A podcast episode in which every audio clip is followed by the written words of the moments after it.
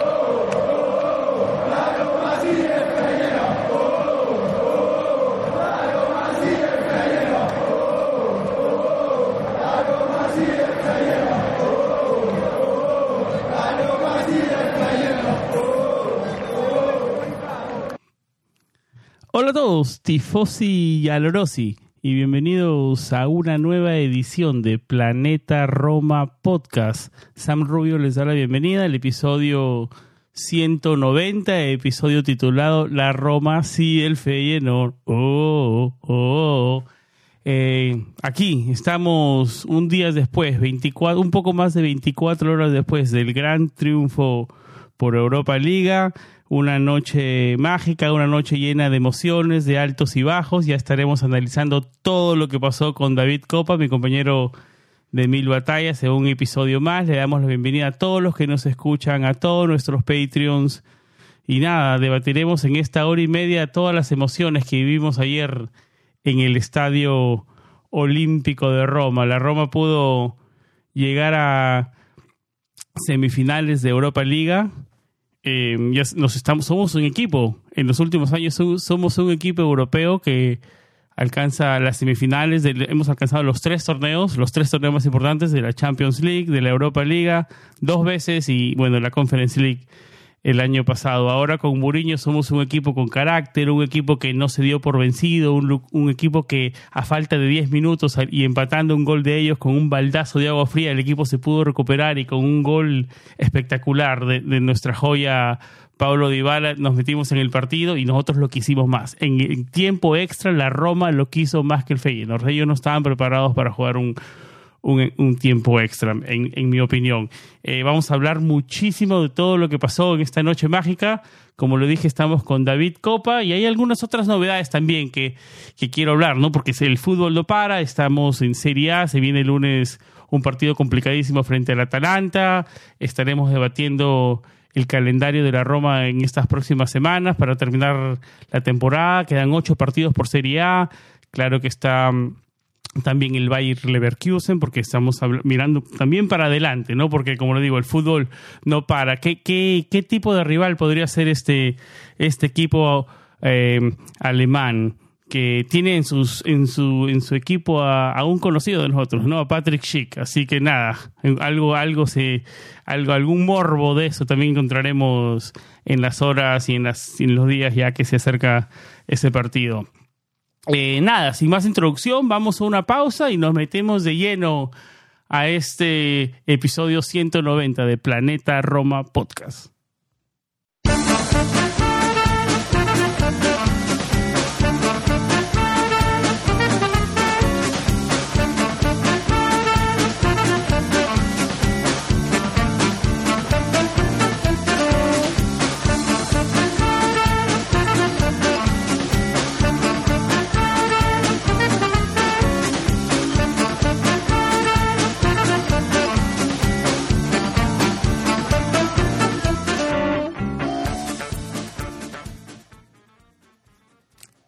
David Copa, ya como lo decía, más de 24 horas después del partido, más tranquilos, podemos analizar con, con más calma todas las emociones que vivimos ayer. Amigo, ¿cómo estás? Bienvenido a un episodio más. Un saludo para ti, San, un saludo para todos los que nos escuchan eh, en cualquier momento de su día, de, la semana. a, veces no nos pueden escuchar inmediatamente después que sale el podcast, pero bueno, un saludo a todos eh, la audiencia de Planeta Roma Podcast, que por suerte no es poca y siempre seguimos creciendo. Recuerden dar like, suscribirse a la plataforma por donde escuchan el podcast, compartirlo con sus amigos, comentarlo para seguir, seguir creciendo esta fantástica comunidad de Planeta Roma. Si quieren ser Patreon, un, eh, un mecenas, ayudar a que este proyecto siga creciendo, pueden pasar por patreon.com slash planeta Roma, suscribirse, en fin. Eh, un saludo a todos, gracias por escuchar, como ya lo había dicho, y están con la adrenalina muy arriba. La Roma sí, el Fiji. Uh, Vamos otra vez, vamos otra vez, vamos otra vez, David. Vamos tenemos que escuchar la canción otra vez. vamos, vamos, vamos. Póngala, DJ.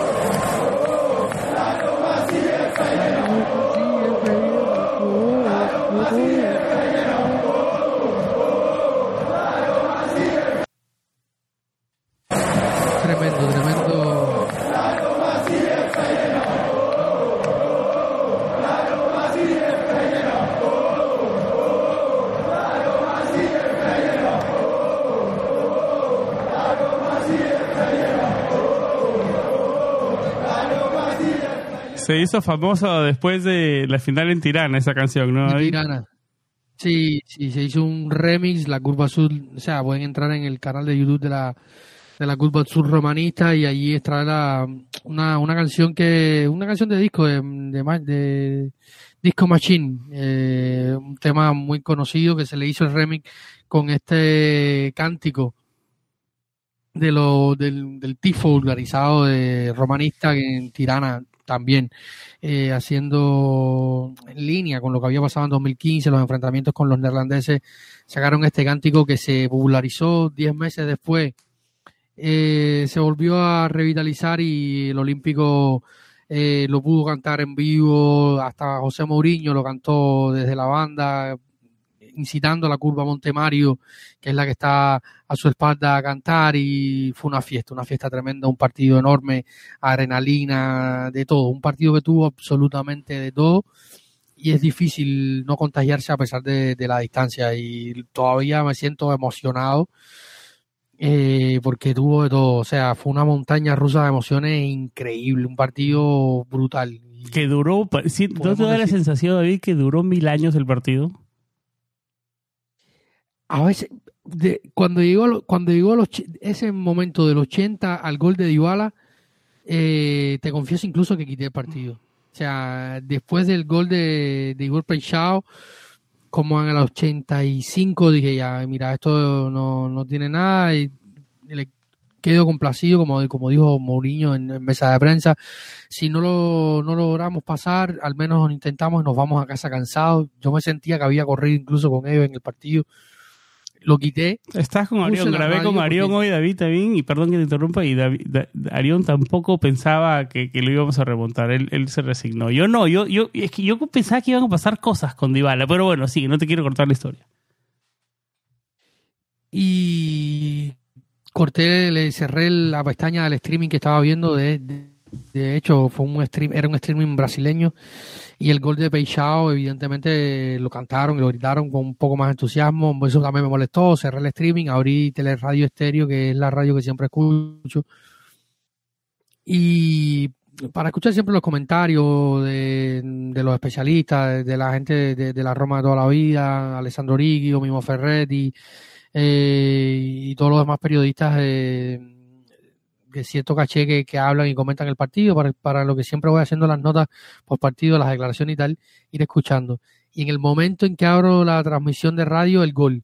Rápidamente volví atrás y ahí eh, me vi los dos tiempos extra, pero fue un carrusel de emociones un tremendo, un partido histórico eh, y brutal. O sea, todo el ambiente que había en torno al partido, lo que había las declaraciones, los medios, la eliminatoria eh, toda la trama, lesiones, penales fallados, críticas al capitán, la afición respondiendo, estadio lleno. O sea, era un guion perfecto realmente para una noche mágica.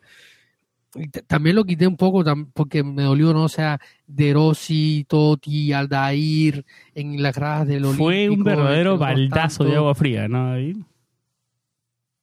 Sí, ese gol de, de Bueno, ya vamos, ya vamos a llegar a ese momento, vamos a llegar a ese momento. Vamos, organicémonos, vamos en orden, ¿ok? Em, vamos, a, ir cronológicamente. Vamos a ir Ahí está, exactamente. Vamos a comenzar con el primer tiempo. Está bien, vamos a dividirlo en pedazos. ¿eh? Eh, el primer tiempo, la Roma comenzó, digamos, los primeros 10, 15 minutos bien, con energía, eh, tratando de tomar la iniciativa a su estilo, al estilo Roma, ¿no? rápidos, verticales y, y tratando, como lo decía, tratando de tomar la iniciativa. Pero poco a poco, al pasar de los minutos, fuimos entrando al juego de ellos, un partido más tosco, más golpeado, más lento, con muchas faltas. Un partido tal vez donde ellos lo querían llevar y terminaron el primer tiempo tal vez hasta ellos con las más claras con la pelota. Eh, David, ¿cuál? Y a ver, tenemos que hablar, si hablamos del primer tiempo, tenemos que hablar de la lesión también de, de Ginny Wignaldo en el minuto 20, ¿no? Que, fue un punto importante. Eh, entró el Sharawi y bueno, terminó definiendo el partido. ¿Cuáles fueron tus sensaciones, David, del primer tiempo? estaba claro, ¿no? Partamos de, la, de la, alineación. Eh, me sorprendió un poco la elección de, de Diego Llorente sobre Roger Ibáñez. Pensé que iba a ser Ibáñez.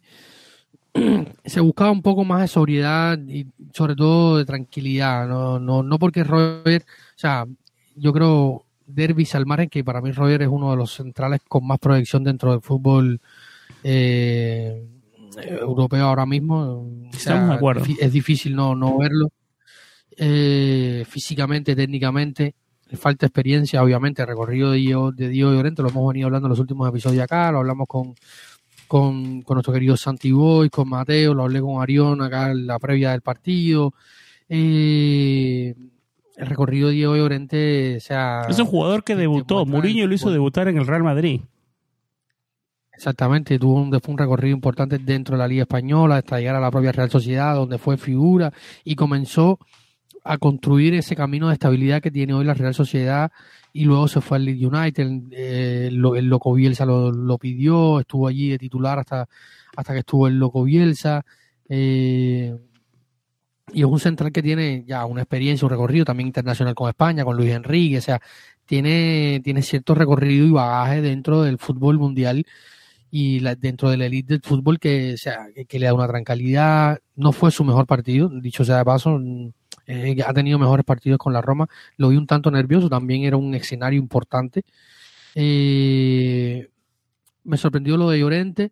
Luego Dybala estaba en el banquillo y por lo tanto partía Gini de, titular que luego eh, tuvo que salir, como tú lo decías, a los 21 minutos tuvo que dejar el campo. de momento no hay situación clara en el momento que estamos grabando este episodio, viernes 21 de abril, cerca de la medianoche hora de La Habana y de Miami.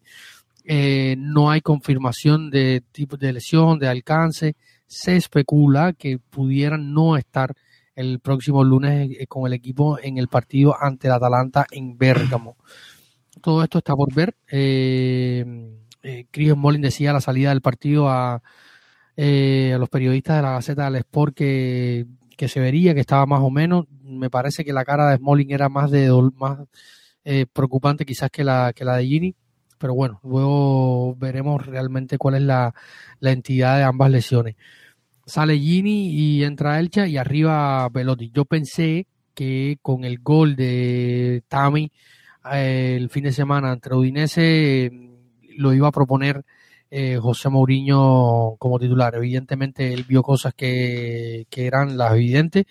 Yo creo que Velotti hizo un gran partido, le sigue fallando, le sigue faltando el gol a Velotti porque hizo un partido bastante completo una pena ese palo. El, sacrificio, la entrega está siempre con Velotti. Eso ya es repetido, ya se sabe. y, va, mejorando, y va mejorando también el toque, el entendimiento, el tocar. Lo vimos el, el, fin de semana contra Udinese, ese pase de gol a, Lorenzo para mm, poner el gol en el, partido entre el, el, Udine. Va mejorando con el pasar de los partidos. Eh, es evidente que los 3-4 meses que estuvo fuera sin, sin club, le pasaron mucha factura al Galo, estuvo entrenando en Sicilia con entrenadores personales y preparadores mientras esperaba la Roma.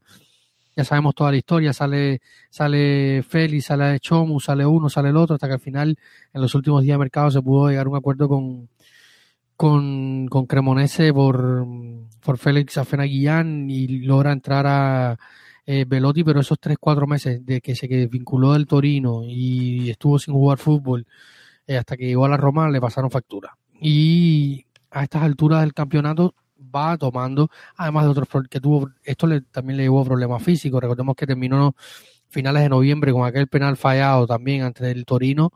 Eh, lo dejaron tocado, se fueron a la gira por Japón, casi no pudo jugar, se fueron a la gira de preparación por Portugal previa al reinicio de la Serie tampoco pudo casi tener acción, empezó enero tocado, empezó a rodar un poco en, febrero, eh, en marzo tuvo más minutos y ahora en mes de abril estamos viendo quizás eh, el Galo más tonificado físicamente y, probablemente más productivo desde el fútbol. Esperemos que en los últimos partidos que quedan de la Serie A pueda encontrar gol, falta que hace, porque el calendario que vamos a estar comentando más adelante se viene, se va a complicar y, hay situaciones que también los complican, que vamos a estar hablando de esto, pero para seguir en el partido, 15 primeros 20 minutos yo creo que fueron de la Roma.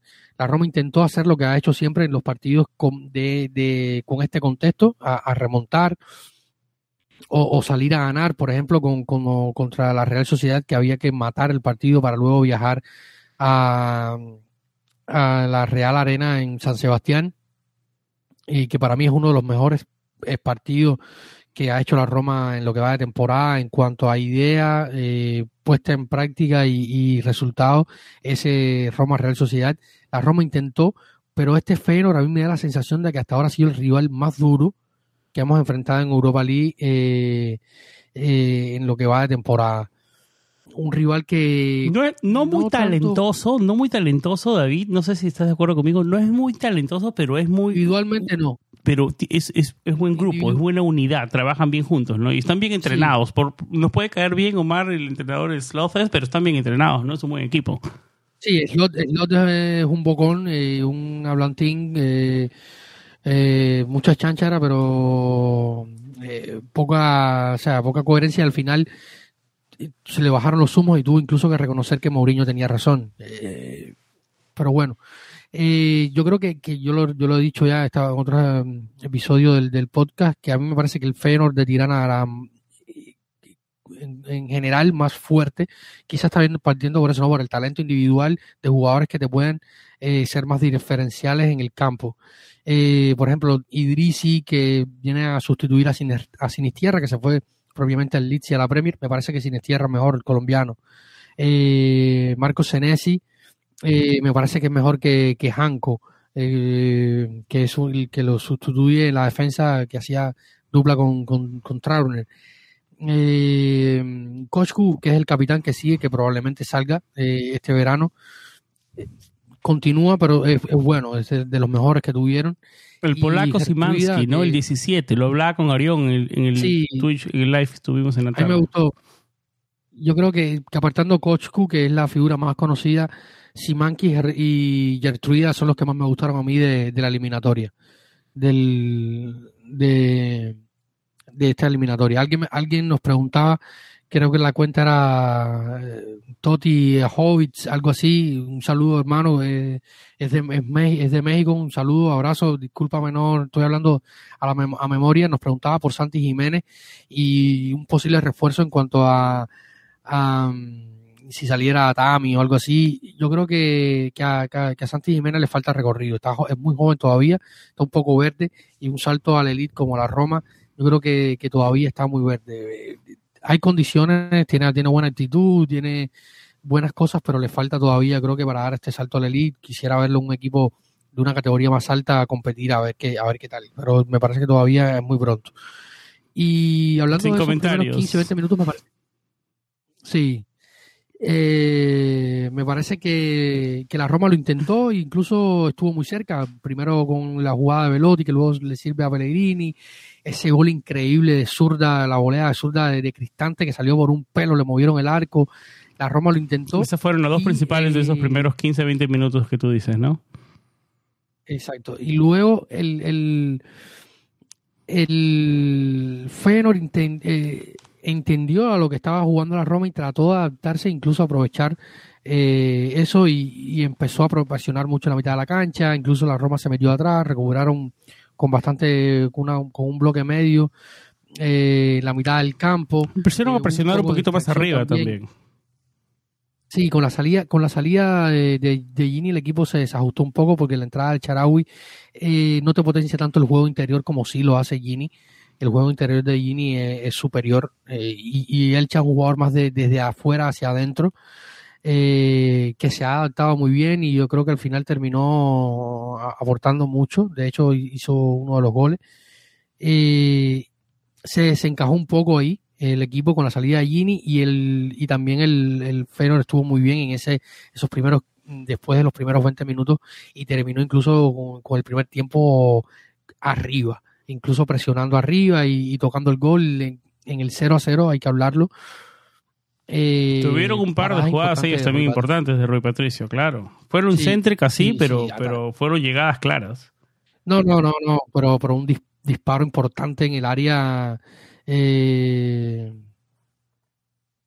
importantísima de, de, de, Rui, que dicho sea de paso, nuestro querido Diego Gómez Jurado, uno de nuestros patrons, un abrazo al gran Diego, un hombre que domina las estadísticas y siempre nos tira, como decimos acá, buenos, buenos cabos, porque siempre eh, maneja muy buenas estadísticas y nos ayuda muchísimo a, la hora de confeccionar el podcast y hacer gráficas y, tal.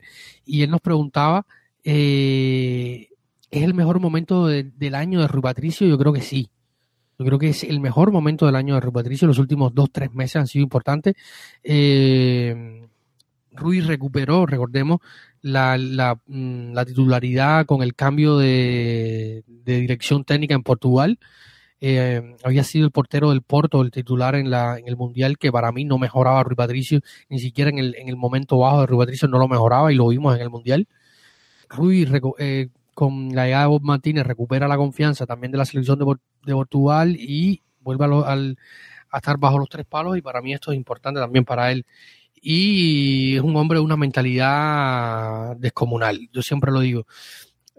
Rui Patricio asume eh, tiene la capacidad de asumir el, entre los porteros, de asumir el error como algo, como algo cotidiano y esto no le afecta a salir a la cancha en el próximo partido. Tiene minutos, muchos minutos encima.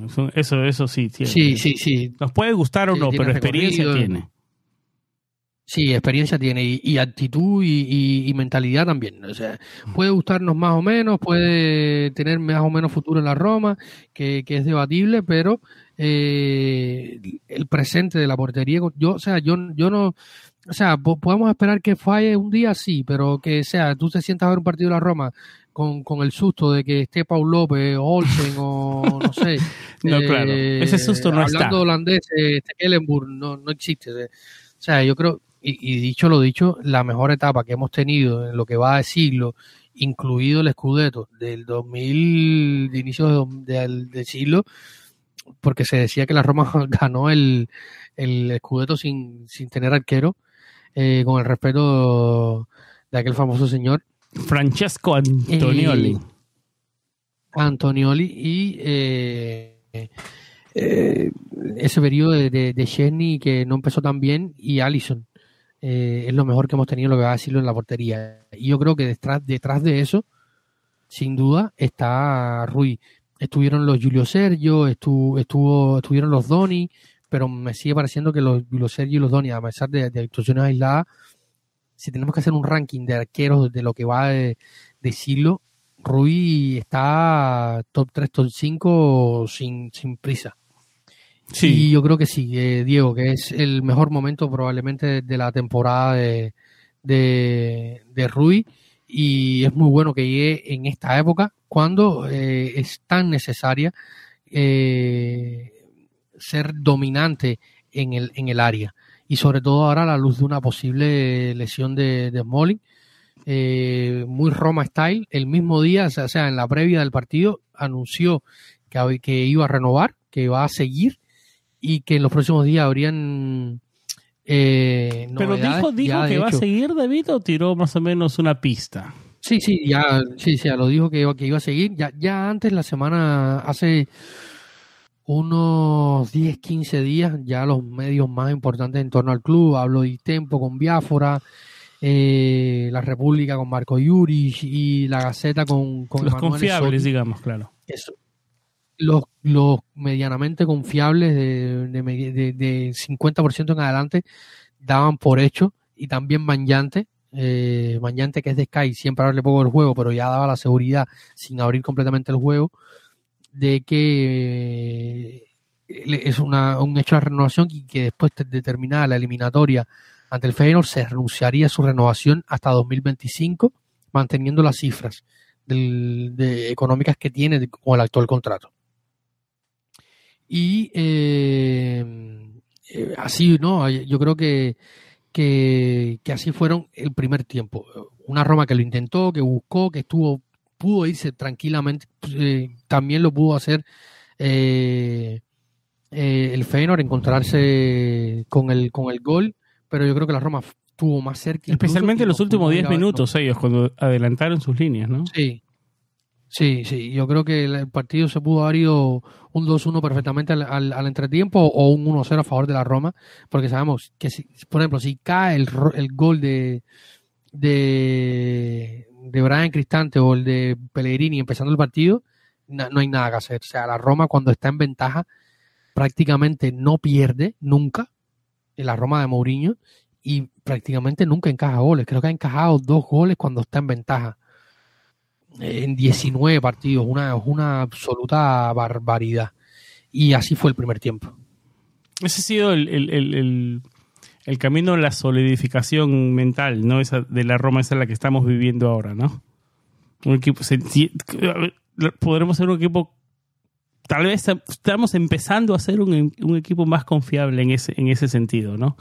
Eh, que bueno, que es un tema, es un tema para otro podcast, David. El segundo tiempo, el segundo tiempo comenzó con la Roma un poquito más, adelantó sus líneas otra vez y en el minuto 60 se encontró se encontró con el tan ansiado gol en una jugada media rara, ¿no? Porque fue córner, la pelota salió, el, el, árbitro asistente no, no la vio, dijo solamente fue lateral y en esa jugada que terminó con un rebote se le encontró a Espinazola y pudo meter el, el tan ansiado 1 a 0, ¿no? Eh, y después la Roma no, no, digamos, no paró, no paró el acelerador, ¿no? Siguió tratando, tratando de, de tener la, la tratando de tener la pelota y tratando de, tomar la iniciativa del segundo tiempo. ¿Cómo viste tú eh, el segundo tiempo?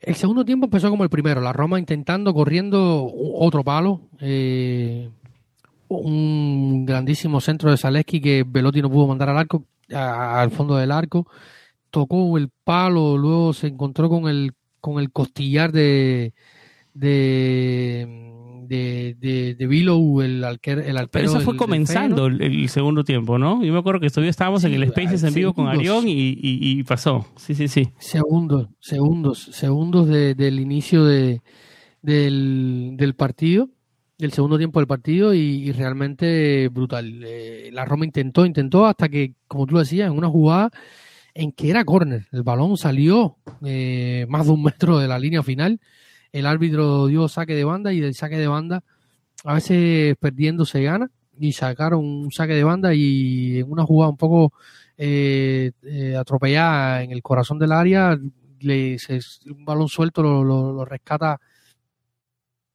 Espinazola que hizo un bastante buen partido una lástima que Espina eh, no, no, no, no pueda concretar mejor esos pases porque su, cuando super, cuando es, cuando viene así, que, es capaz de superar al hombre tan fácil, hay una que le tira un sombrero, no, no recuerdo si es a, a o a Yacanefá, eh, le, le pincha el balón hermoso y se manda a correr, luego llega a, línea final y, y, decide mal casi siempre, una pena porque Espina eh, a, veces o se entre mal o decida mal a, a la hora de dar un pase clave, porque cuando está bien y es capaz de superar la marca tan fácil.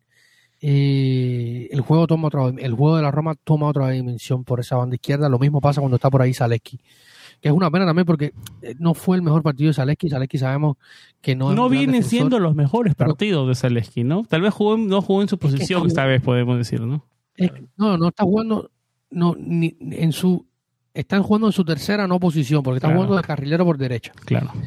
Y, y, y, encima, eh, cuando pise el área, que mete un centro, que mete un pase, que, que, puede terminar en una jugada positiva para subirte un poco el ego personalmente y cambiarle el partido, pasan las cosas como, como, el, como el disparo de, de, Velotti, porque hizo una gran jugada en una baldosa, se mete, se llega hasta el fondo y mete un centro bueno y pasa lo que pasa. Yo, quisiera, voy a tratar de, no les prometo nada porque es bastante engorroso el trabajo, son casi ya 30 disparos a los palos, pero estoy casi seguro que esos 30 disparos a los palos, al menos 5 o 6 pases de, esos goles que, han podido caer en, quitando los penales claramente, eh, de, esos, de esos pases que han podido terminar en eventuales goles que han terminado en palos, Zaleski tiene una, una, gran cuota, porque algunos me dicen, no, que Zaleski no da ni una asistencia, y dice que es difícil dar una asistencia para un lateral o para un mediocampista de un equipo que eh, no es el no es sumamente ofensivo, pero que crea mucho y cuando crea mete los disparos. Son, o sea,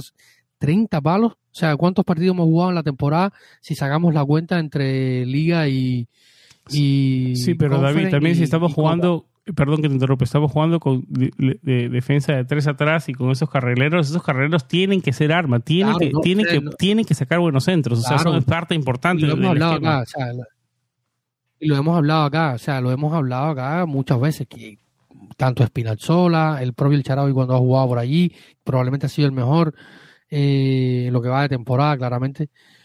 Entre Espina, Zaleski, eh, Riggi, que ha tenido una temporada horrible, no sé ni si, si, contar la temporada de, Ricardo como válida, que dicho sea de paso, el club le dio permiso, estaba en Qatar rehabilitándose de la, de la operación y algunos hinchas no, no le ha gustado esto porque en medio de los partidos pues, subía fotos e historias a Instagram su esposa, él montando jet ski o motos acuáticas y esto no ha gustado mucho. Yo creo que, que Ricky no le queda mucho en la Roma. Si podremos venderlo a final de temporada, eh, será un, milagro, porque yo creo que es difícil después de una temporada tan atropellada venderlo. Eh, a menos que se queden en Medio Oriente y jugando ya en Qatar. Pero bueno, eh, pero sí creo que el club va a intentar vender. volviendo al, al tema, los laterales han estado mal. Pero lo que me refiero es con el tema de Zaleski es que si a lo mejor hubiera dado un, dos, tres asistencias más, eh, eso te ayuda un poco. Es como el gol de Pellegrini los otros días contra, contra Udinese, te revitaliza, o sea, te, te, te, cambia un poco el humor, te cambia un poco la óptica y, el momento malo. Yo siempre lo he dicho, focalizándonos en el tema Zaleski, es muy difícil a veces para estos jugadores que no son top o que no están a un alto nivel y también en un contexto favorable, es muy difícil. después de tu primer año de juvenil que se completó el año pasado, o sea, recordemos que él sube el primer equipo la temporada pasada y a la altura de marzo o finales de febrero o inicios de marzo del 2022 es que él comienza a, ser titular con la Roma, termina siendo titular esa temporada y a esta temporada eh, ha estado alternando entre titularidad y, banquillo, eh, con el paréntesis del inicio de la temporada que tuvo, que tenía el Mundial, lesiones y tal. Es muy difícil replicar por un jugador juvenil de un año a otro el mismo nivel de, de la temporada pasada cuando fue tan alto porque fue factor Saleski la temporada pasada. Y volviendo a esto, eh, los segundos 45 minutos fueron increciendo a partir del gol. Eh, la Roma se sintió un poco en control del partido hasta otro momento clave, que fue la, lesión de, de Chris Smalling. El minuto 75, a ver, vamos por pasos. El gol fue en el minuto 60, en el minuto 73 entró Tami por Velotti y entró Pablo Dybala por Zaleski. Dos minutos después vino la lesión de Chris Smalling, que intentó seguir jugando, David, intentó seguir jugando. Es más, eh, creo, no, sé si te acuerdas de las imágenes, eh, Mancini le preguntaba, sigue, sigue, puede seguir, sigue, si puede, sigue, sigue, sigue, sigue. eh, pero no pudo, no tuvo que salir. No sabemos la extensión de, de su lesión, como lo decías, ya estaremos hablando de eso, pero sí, fue punto, un punto importante, ¿no? De, eh, go- eh, se lesionó Smalling y a los minutos llegó el empate de el, el empate de ellos, ¿no? Que marcaba la diferencia hasta ese punto. Correcto. Eh, fue un momento clave porque cuando cae el gol, eh, el gol es en el área donde debería estar Chris Smalling, que es el centro, el No, corazón vi- del no había área, absolutamente nadie. El, ju- el- el jugador brasileño fue, creo que era el más bajo de ellos, el más bajo de todo su equipo. Y cabeció absolutamente solo. Probablemente hay que buscar a, a, a Igor Perchao pa- para ver la, la estatura. Eh, déjame ver si, si puedo enganchar. ahí el- el 5-6, perfil. 5-6. ¿Cuánto es 5-6? 1,68 centímetros. Ahí está. unos 68 centímetros, pequeñito, los ojos del brasileño de 22 años. Y había un espacio entre la nada porque está Roger, que fue a hacer lo que siempre hace, que es o sea, lo habitual de, de- que es un- él es un, de los tres defensas, junto con Mancini, son los que defienden por fuera. Eh, y Smalling es el hombre que se para al, al centro y fue a defender, a, hacer el, el corring defensivo desde afuera hacia adentro y, siempre hay un hombre parado en esa zona que no estaba, que era Smalling, de- venía retornando Nemanja Matic y entre y en ese espacio allí de zona de nadie caballizó Igor Peixao y puso el el, el gol de que supuso en ese momento el, el La empate, eliminación, ¿no? un baldazo de agua, de agua fría, sí. David. El- pero te pregunto, ¿te, sorprendió, te sorprendió que fue que fue que entró Seki Celic y no, digamos, Kumbula, que terminó entrando, pero después, pero en ese momento el cambio Mira, fue Seki cosa Celic y no. Kumbula? Mira, te- eh, yo te- primero te voy a decir un- algo que vi, no sé si, si tú, lo, si tú lo, lo, lo alcanzaste a ver. Cuando la lesión de, de Smalling, que estaba, como tú decías, Mancini hablando con Smalling, sigue o no sigue, Mancini me parece que se acerca a la banda. Esto es un, una suposición, es una impresión mía a partir de la transmisión, de las dos transmisiones que vi. Eh, una, como le comentaba, era la, la de ESPN 4 de Brasil y la otra era la de BT Sport de Inglaterra. Eh, me pareció, me dio la impresión de que, de que Mancini le dice como a que a, a los del banquillo Kumbu no. Pero bueno, eh, al final él no, no decide el, el, el- el cambio es Mancini.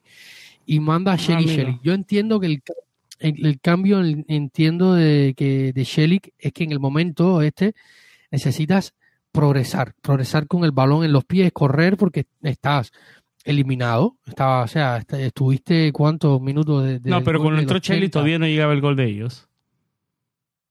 el Cheli cuando no Cheli- entró, bueno, eh, sí, entró por, la por- malísima suerte dos minutos después dos Sí, minutos dos claro. minutos o sea El cambio fue en el Cheli entra en 77. 70, 77, 78 78. 78 y en el gol fue en el 80 Eh, En este momento igual, estoy mirando, yo en este momento ¿no? estoy mirando en vivo el minuto 79 con 40. O sea que por ahí justo estoy.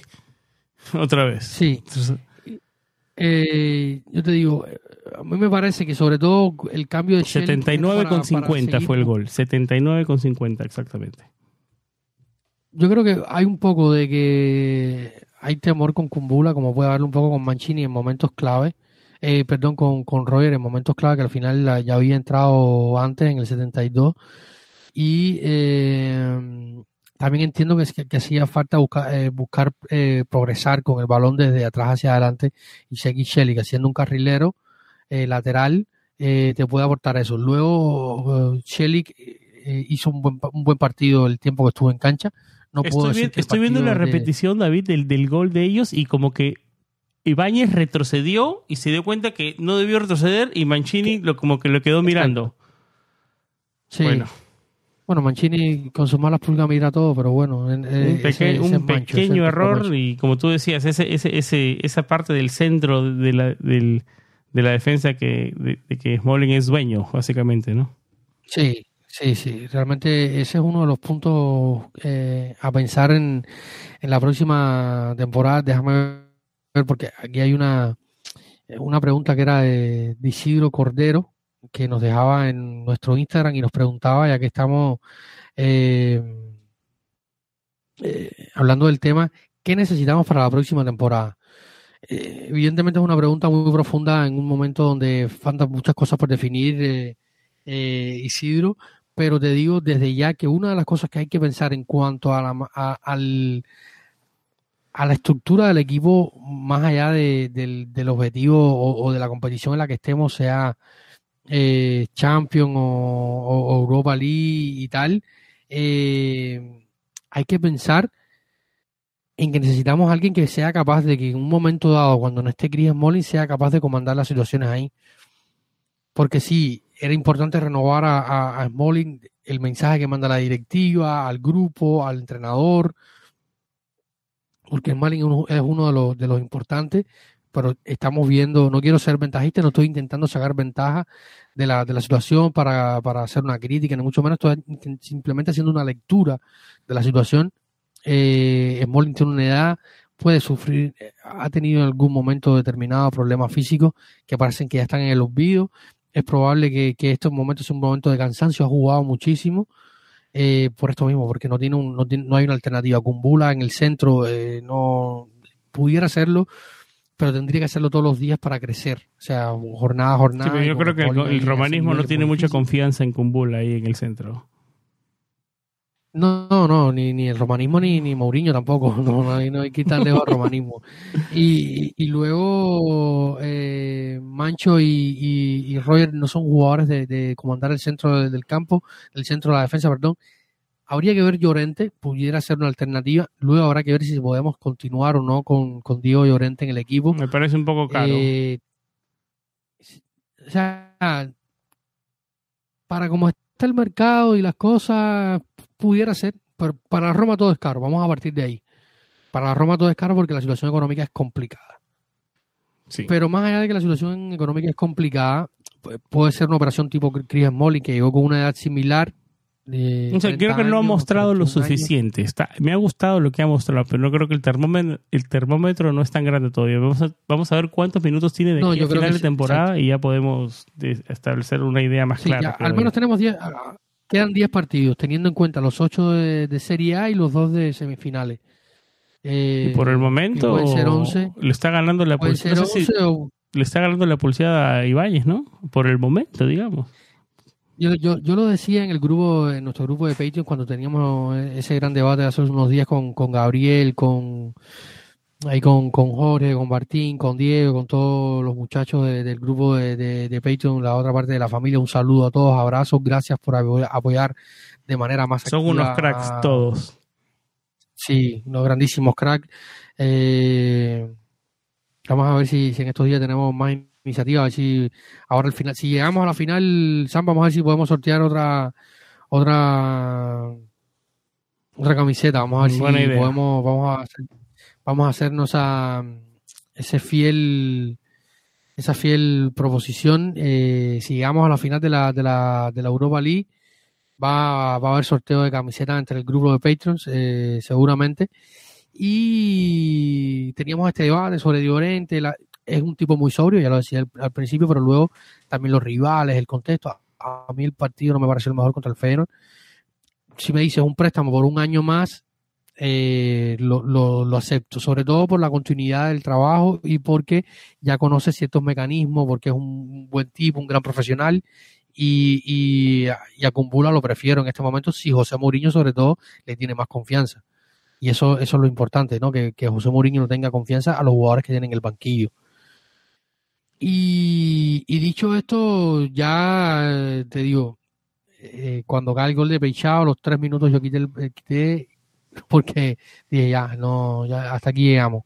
Se intentó, se corrió, se jugó, se intentó, pero luego pasó lo que pasó. En el minuto 88, faltando, ¿qué? Minuto y medio para que acabe el tiempo regular, eh, llegó una jugada por izquierda. Eh, participó el Sharawi. Se le dio Pellegrini. Pellegrini con un pase fenomenal un pase fenomenal de un toque con la pierna izquierda, lo, dejó, lo dejó, le dio la opción a, a Pablo Dybala que haga una jugada, bueno, hizo una jugada magistral, ¿no? Como la controló con la pierna derecha y cayéndose, con la pierna izquierda, con la parte interior se la puso, tuvo el tiempo de cayéndose, direccionarla lo suficiente para ponerla lejos del alcance del arquero y cruzarla. Fue un, lo dije en la tarde, lo dijo, lo digo ahora, un big boy, un gol de un big boy, de una superestrella, ¿no? Que ese fue, yo, creo que ese fue el momento que cambió el partido, David. Porque como lo decía en la intro yo, la Roma lo quiso más la Roma lo quiso más en, el tiempo extra. yo creo que el Feyenoord ya no estaba preparado para ese tiempo extra, para ese gol. Eh, para ellos fue un baldazo de agua frío verdaderamente, ese gol. José Mourinho, como siempre, siendo, como lo, como lo dice eh, Martín, el oráculo eh, portugués, lo había dicho, yo prefiero que, que, hagamos el, el 1 a 0 en el minuto 90 y, realmente eh, no fue el 1-0, fue el 2-1 para irnos a la largue. Pero habiendo ellos anotando en el minuto 80, ya se sintieron, se sintieron que habían eh, pasado de fase.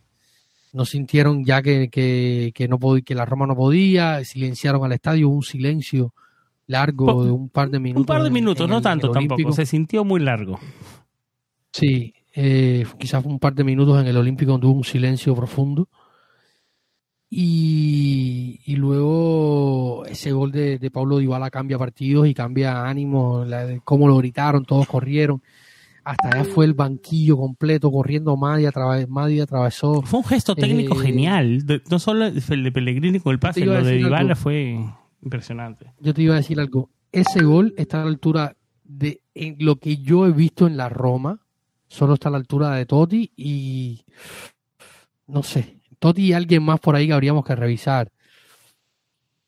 Eh, porque es un esto técnico, o sea, como el, control orientado. el, mismo, hay que darle su crédito, David. El mismo, el Sharawi ha tenido, ya con sus años en Roma, ha tenido un par de goles con gran gestos técnicos también. Sí, pero no, no sé si este, no sé si este lo, que hizo Dybala, de verdad, que viste con la pierna izquierda, ¿cómo la controló? No, la pierna, no, pateó con pierna izquierda el gol. El gol fue con... Sí. Sí, sí, sí. Ahí lo estoy viendo, eh, lo estoy viendo ahora mismo, mira. Sí, fue. Sí, no, porque él hizo una pregunta sobre, sobre la pierna y él dijo que no se tenía Pellegrini, pum, la controló con la derecha, dándose la media vuelta y cayéndose. Con la pierna izquierda la cambió de palo. David, impresionante, impresionante, impresionante. el control orientado es otro otro nivel, otro nivel y, el momento para estar en ese lugar, en el, en el, en el área es, o sea, dónde estar parado, en fin, yo creo que, que pocos jugadores. Gran pase de, Pellegrini para ponerlo para ponerlo en esa posición también. Creo que estaba de espalda y, complicado. O sea, igual tuvo que ser un gesto técnico genial, Dybala, pero buen pase de, Pellegrini. un partido de Pellegrini fue monumental. Eh, tenemos que hablar de él. Es tema aparte.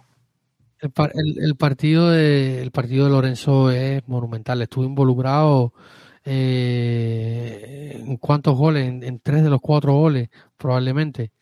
Y o sea, es, brutal el partido de Lorenzo Pellegrini, desde la fineza, los controles, los pases, la lectura del juego, el desgaste. O sea, el partido contra el Udinese fue un, eh, fue un trampolín para, para, el, para el capitán, que, que sin duda le sirve con una fineza ese, ese pase a, a, que, que es tremendo. O sea, es tremendo, tremendo. Y ahí el la control de Dybala, la media vuelta, David cayéndose.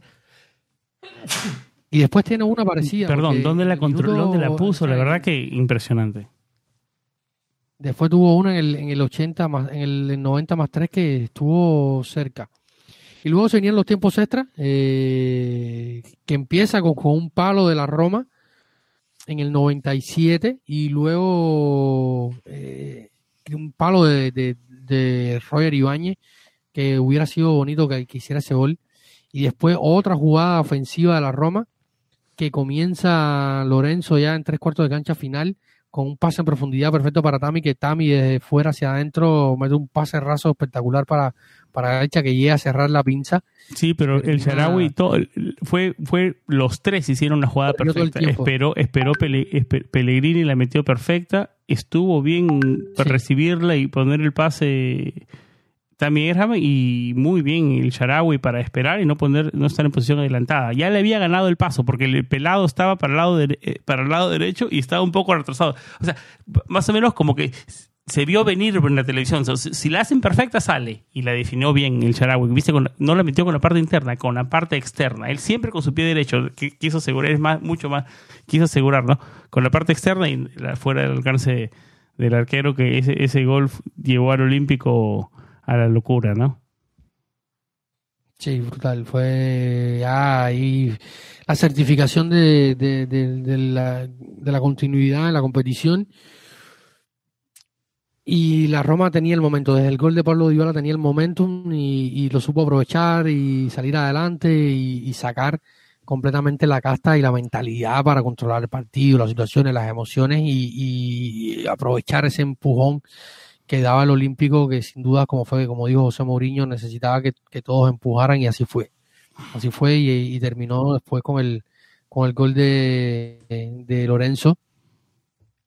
Con un poco de drama, ¿no? Porque parecía que había oposición adelantada, pero al final no hubo. Fue, pegada, pero para mí tampoco no hubo y, nada. Y, ese gol ya dio la tranquilidad y confirmó, ¿no? Y el Olímpico entró, entró en fiesta. y yo creo que después de ese gol ya la gente como que descomprimió un poco, ¿no? Sí, ahora estaba leyendo aquí una pregunta de, Mario que nos preguntaba qué pasa con, con Roger Ibaño que no ha jugado mucho últimamente. Ya creo que queda respondida la pregunta eh, sobre, sobre el tema Roger. vamos a ver cómo se gestiona. Como decíamos, quedan 10 partidos por delante en lo que queda de temporada, contando Liga y Serie A. El, perdón, Serie A y Europa League. Así que veremos cómo gestiona esto José. Un saludo, Mario, y gracias por escribir.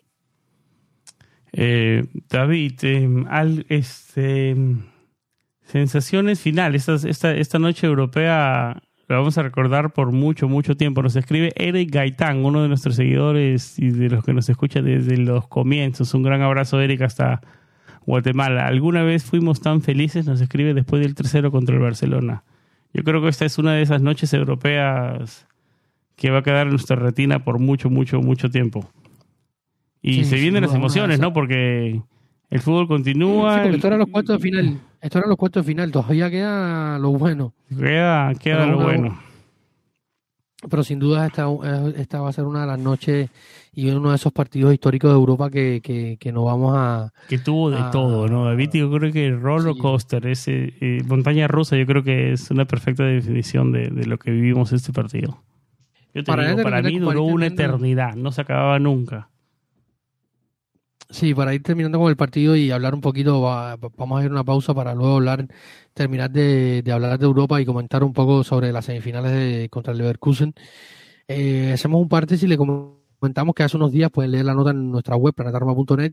El agente de Brian Reynolds eh, comentó en entrevista a Red Sport, otra de las radios que hay en Roma, que eh, y confirmaba los rumores de hace algunos días que sí, se, hay un interés por probablemente del, del Feyenoord con el que el, agente del jugador, de Brian Reynolds, que es el que hacía las declaraciones, tiene buenos contactos con el conjunto de Rotterdam y que se encontró con, eh, con Thiago Pinto con el viaje de la Roma a Rotterdam y parece que algo se está cocinando ahí. A lo mejor el, el, el Feyenoord termina haciendo alguna oferta por por, por Brian Reynolds. Veremos si, si se cocina algo. Quería hacer esta, esta, esta nota al margen de, de la, del contexto Roma Feyenoord. Sí, um, David, algo más. Y yo creo que Brian Reynolds en Roma no tiene mucho futuro, que digamos, ¿no? Es, cuestión de que si no es el Feyenoord es en otro lado, ¿no? Esperemos que sea más pronto que tarde eh, y, que, y por el bien de él, ¿no? Que encuentre minutos y que vaya a jugar por otro lado. Porque yo creo que en el préstamo donde estuvo, en el Westerlo creo que estuvo David, y lo, venía, teniendo minutos, ¿no? Sí, él, está, él, tuvo dos préstamos. Uno primero en el Westerlo y después eh, se fue a otro equipo que ahora se me escapa el nombre. El, a. Sí, ¿es el Westerlo? No, estuvo en uno primero. Déjame ver si alcanzo el, el, el World Work o algo así, que fue el primero al que se fue a préstamo y ahora se fue al Westerlo, que es el equipo en donde sí, Westerlo ahora. En, eh, en la en la liga, en la liga belga, que ha hecho en la, en la eh, Jupiler, Jupiler Pro League de la liga belga, va séptimo en, en, la, en la tabla. así que está bien, mitad de un equipo de mitad de tabla, donde va siendo eh, titular habitual, jugando bien por la derecha y la Roma tiene un, o sea, este equipo tiene una opción de compra de una cifra en torno a los 8 o 9 millones, algo similar a lo que la Roma lo pagó desde el Dallas de la MLS hace unas temporadas. Vamos a ver si, si logramos recuperar un poco ese, esa plata que se invirtió. Claro, esa plata que te acuerdas que esa, para esa compra, esa compra más que jugador, yo creo que fue una asociación de, de dueños y de amistad por ahí. Sí, fue un poco, hay un poco, hay un poco de todo, de comercial para americanos con un americano en el club, o sea, expandir la marca en Estados Unidos, hay un poco de todo, porque los dueños del, del Dallas son amigos de, de los Freaking, en fin. Bueno, David, sensaciones finales antes de cerrar eh, el tema Roma 4, Feyenoord 1, que estamos ya en 55 minutos de Estamos programa. 55 minutos, increíble. Bueno, se viene programón. Pero bueno, vamos a hacer ya, nada que decir, pausa y vamos a hablar un poquito de, de, de la, de la semi para luego, en la última media hora, dedicársela a lo que se viene por delante en la liga y, y un poco más. Que es muchísimo, que es muchísimo. Como tú decías hace un rato, se viene lo bueno. Pausa y regresamos.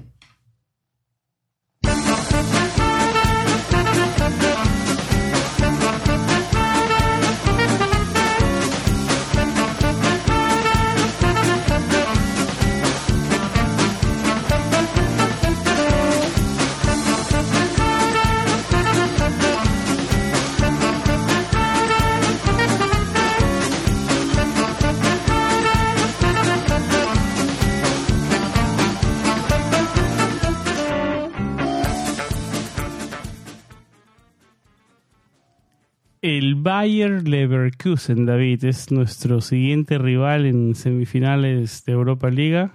Están sextos en la Bundesliga con 44 puntos, a 15 del líder Bayern Múnich. Eh, viejo conocido en el equipo, digamos uno de ellos, Patrick Schick. Eh, eh, mi suscripción de la, de la Liga de la Bundesliga, David, este, no está activa. Eh, me imagino que tenemos bastantes amigos, ¿no? Que en las próximas semanas para tener eh, de invitados que nos puedan dar luz del equipo del equipo Teutón, como lo decía Patrick Chi, que está el ecuatoriano Piero Incapié, que alguna vez tal vez habló para la Roma, rumoreó, se, se habló de él o se mencionó. Está el argentino Ezequiel Palacios. Eh, como lo decía, está en sexto en su liga y eh, ¿qué tipo es un te parece más rocoso que el, que el Feyenoord? Viene, de- viene de un- de una liga más importante. No sé cuál sea su si- el presente sea tan bueno, porque el Feyenoord viene eh, viene puntero en su liga, ¿no? Eh, pero Ah. ¿cómo ves esta, esta llave, David? ¿Y qué sabes del equipo alemán? Eh, es un equipo que, ha cambiado, tiene un viejo conocido del fútbol mundial y sobre todo de José Mourinho. Eh, hablamos de eh, Xavi Alonso. Xavi Alonso es el entrenador del equipo aspirinero que eh, ocupó el cargo, si mal no estoy, eh, a mitad de temporada. El Leverkusen venía haciendo una temporada pésima. Eh, un cambio. Estuvo la- Gerardo. Seoane hasta octubre 5. Xavi Alonso está desde octubre 5 del 2022. En octubre 5, sí, ya, eh, a- a- unos días antes del, del parón por la por el Mundial, eh, llegó al cargo Xavi Alonso y el equipo al principio no carburaba mucho, luego a partir de enero ha empezado a levantar, a remontar y están eh, ya en la parte alta de la tabla con un, un perfil bien definido, un equipo que, que juega bien, intenta y sobre todo que ha recuperado a un jugador muy, muy, muy importante eh, dentro del... Que no, del- un equipo que no pierde, en, oh, perdóname, en la Bundesliga desde febrero 19. Hace, O sea, ti- hace varios partidos que no no- pierde en Bundesliga. Un dato no menor. Y, esta recuperación también ah, atiende a la recuperación de un jugador que había estado lesionado en la primera parte de la temporada, que hablamos de, Florian, Florian Wirtz, eh, mediocampista ofensivo, 19 años, un talentazo, de esos buenos que pueden sacar eh, el fútbol alemán. De hecho, tiene un valor de mercado de 85 millones de, euros. Sobre todo eh, esperando que la Premier, sabemos todos cómo funciona esto, la Premier, cada vez que hay un talento importante dentro de la Bundesliga, España, eh, Italia o donde sea, ahí van por él y, y, los alemanes que no son tontos le suben las cláusulas rápidos para que... ¿Quieres que te diga los últimos seis partidos del Bayer Leverkusen, que los tengo aquí enfrente? Los próximos partidos. No, no, no, los últimos seis partidos. Vamos a hablar de la. ahora están jugando, van a jugar la fecha 29 de la, de la, de la Bundesliga. Vamos a del 23 para adelante. En la fecha 23 le ganaron al Hertha Berlín 4-1. Después eliminaron al Ferenbaros por Europa League en la ronda 16. Ah, en, en, en 3 o 2 sándwich le ganaron 3-2 al, al Werder Bremen.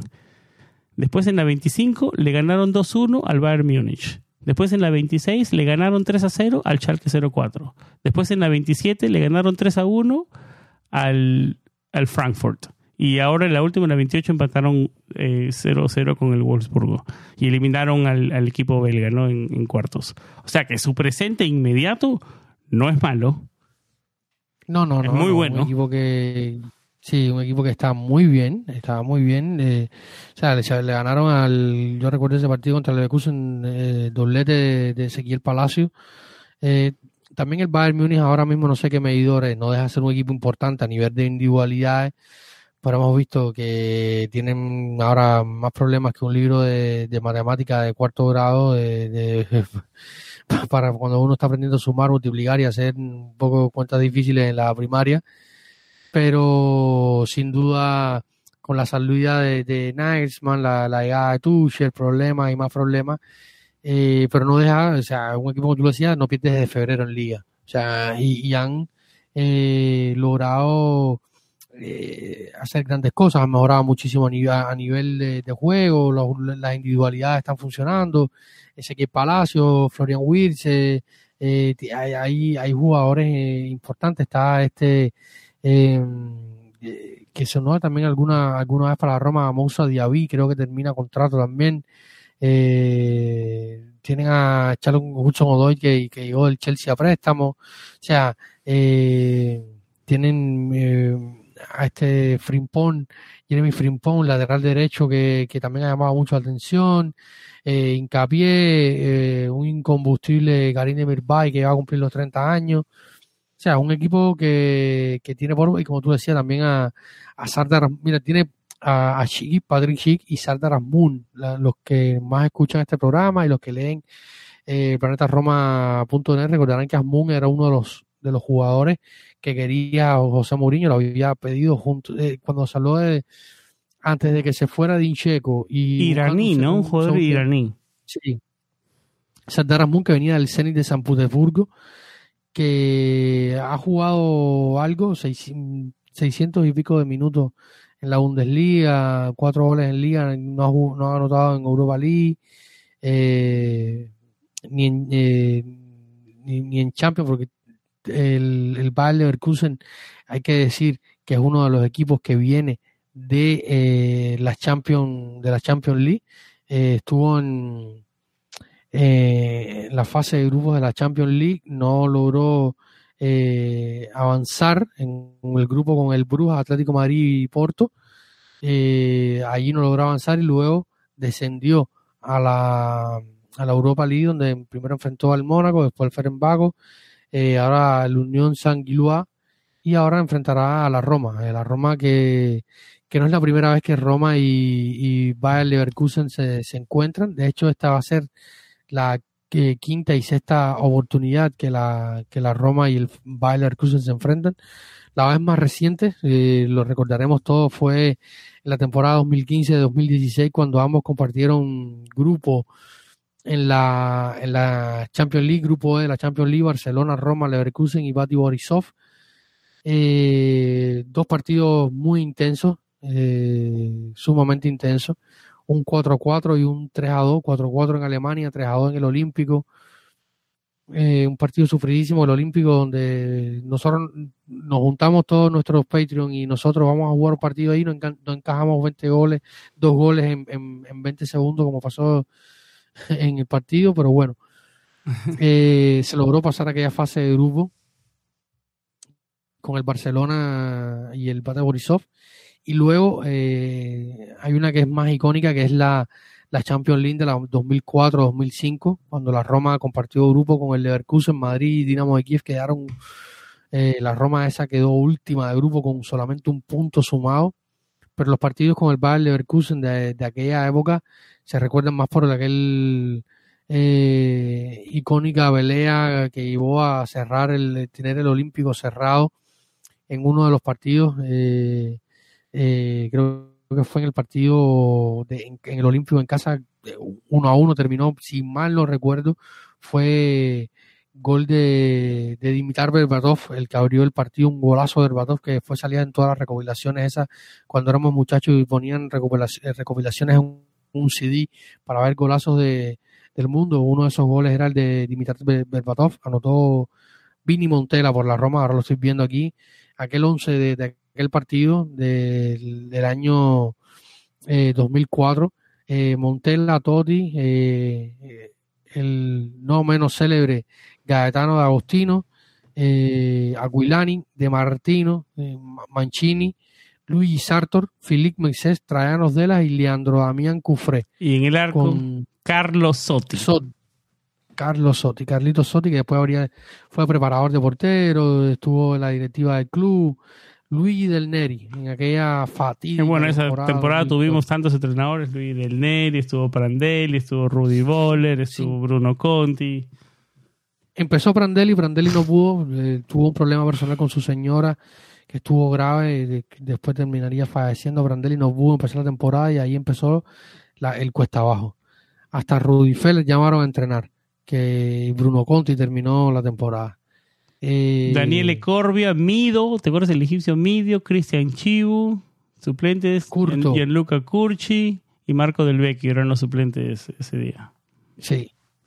Era una Roma que estaba mal, que sufrió mucho aquella, aquella temporada. Después de eso llegó Luciano Spalletti y empezó una nueva, una era pero bueno, en el partido de ida fue un desastre el partido en... Eh, estaba Juan, Juan, Juan estaba en la defensa central del Bayern Leverkusen.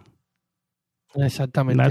y, el Leverkusen, tenía un equipazo, Juan, Nowotny, Roque Junior, Castenrame, los Schneider, Diego Placente... Eh, Ese Berbatov pre-Manchester United, ¿no? Ese Berbatov fue buen jugador, ¿no? Sí, el búlgaro gran delantero. Franzá, Paul Freiler, eh, Marco eh, tenía un equipazo. Eh, el, equipo alemán. Y también estuvo aquella pelea en Alemania donde terminaron expulsados a Panucci de Rossi por el pisotón de, de Totti a, a Totti a. Allá perdimos 3-1 perdimos 3-1 con dos expulsados, como te decía, Panucci y, y Daniele de, de, Rossi por aquella, por aquella pelea tremenda que después el Olímpico tuvo que jugar con, con el estadio eh, cerrado, sin público. En aquellas épocas Antonio Casano estuvo para la Roma ese día, el día que perdimos. Sí, no me cuente. Carlos Sotti, Panucci, Escurto, Mateo Ferrari, Leandro Cufré, de Rossi, Perrota, Mancini, Francesco, Montella y Casano. Casano que, que, sigue hablando de, la Roma, no se, no se, no se detiene eh, el poeta.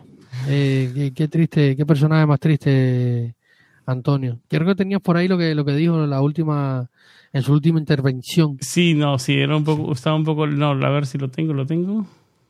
Sí, no, no lo tengo ahora mismo, David, no lo tengo ahora mismo. Pero pero, ¿qué, dinos el resumen más o menos que decía.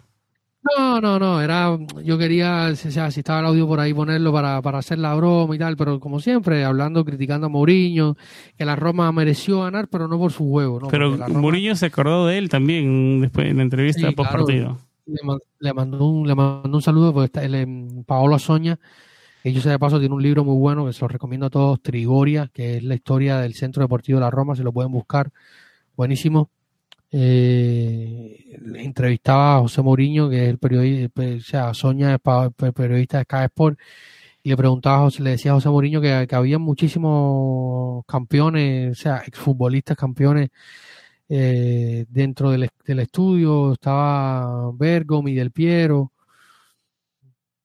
que querían hacerle preguntas y él preguntó, sí, que bueno, eh, estoy luego, estoy ansioso por saludarlo, pero Casano no está por ahí, le mandó un recado y después Casano decía, oye, no puede vivir sin mí, no sé qué, y decía que la Roma pasó, eh, pasó, pero eh, eh, merecidamente, pero no por, no por su juego.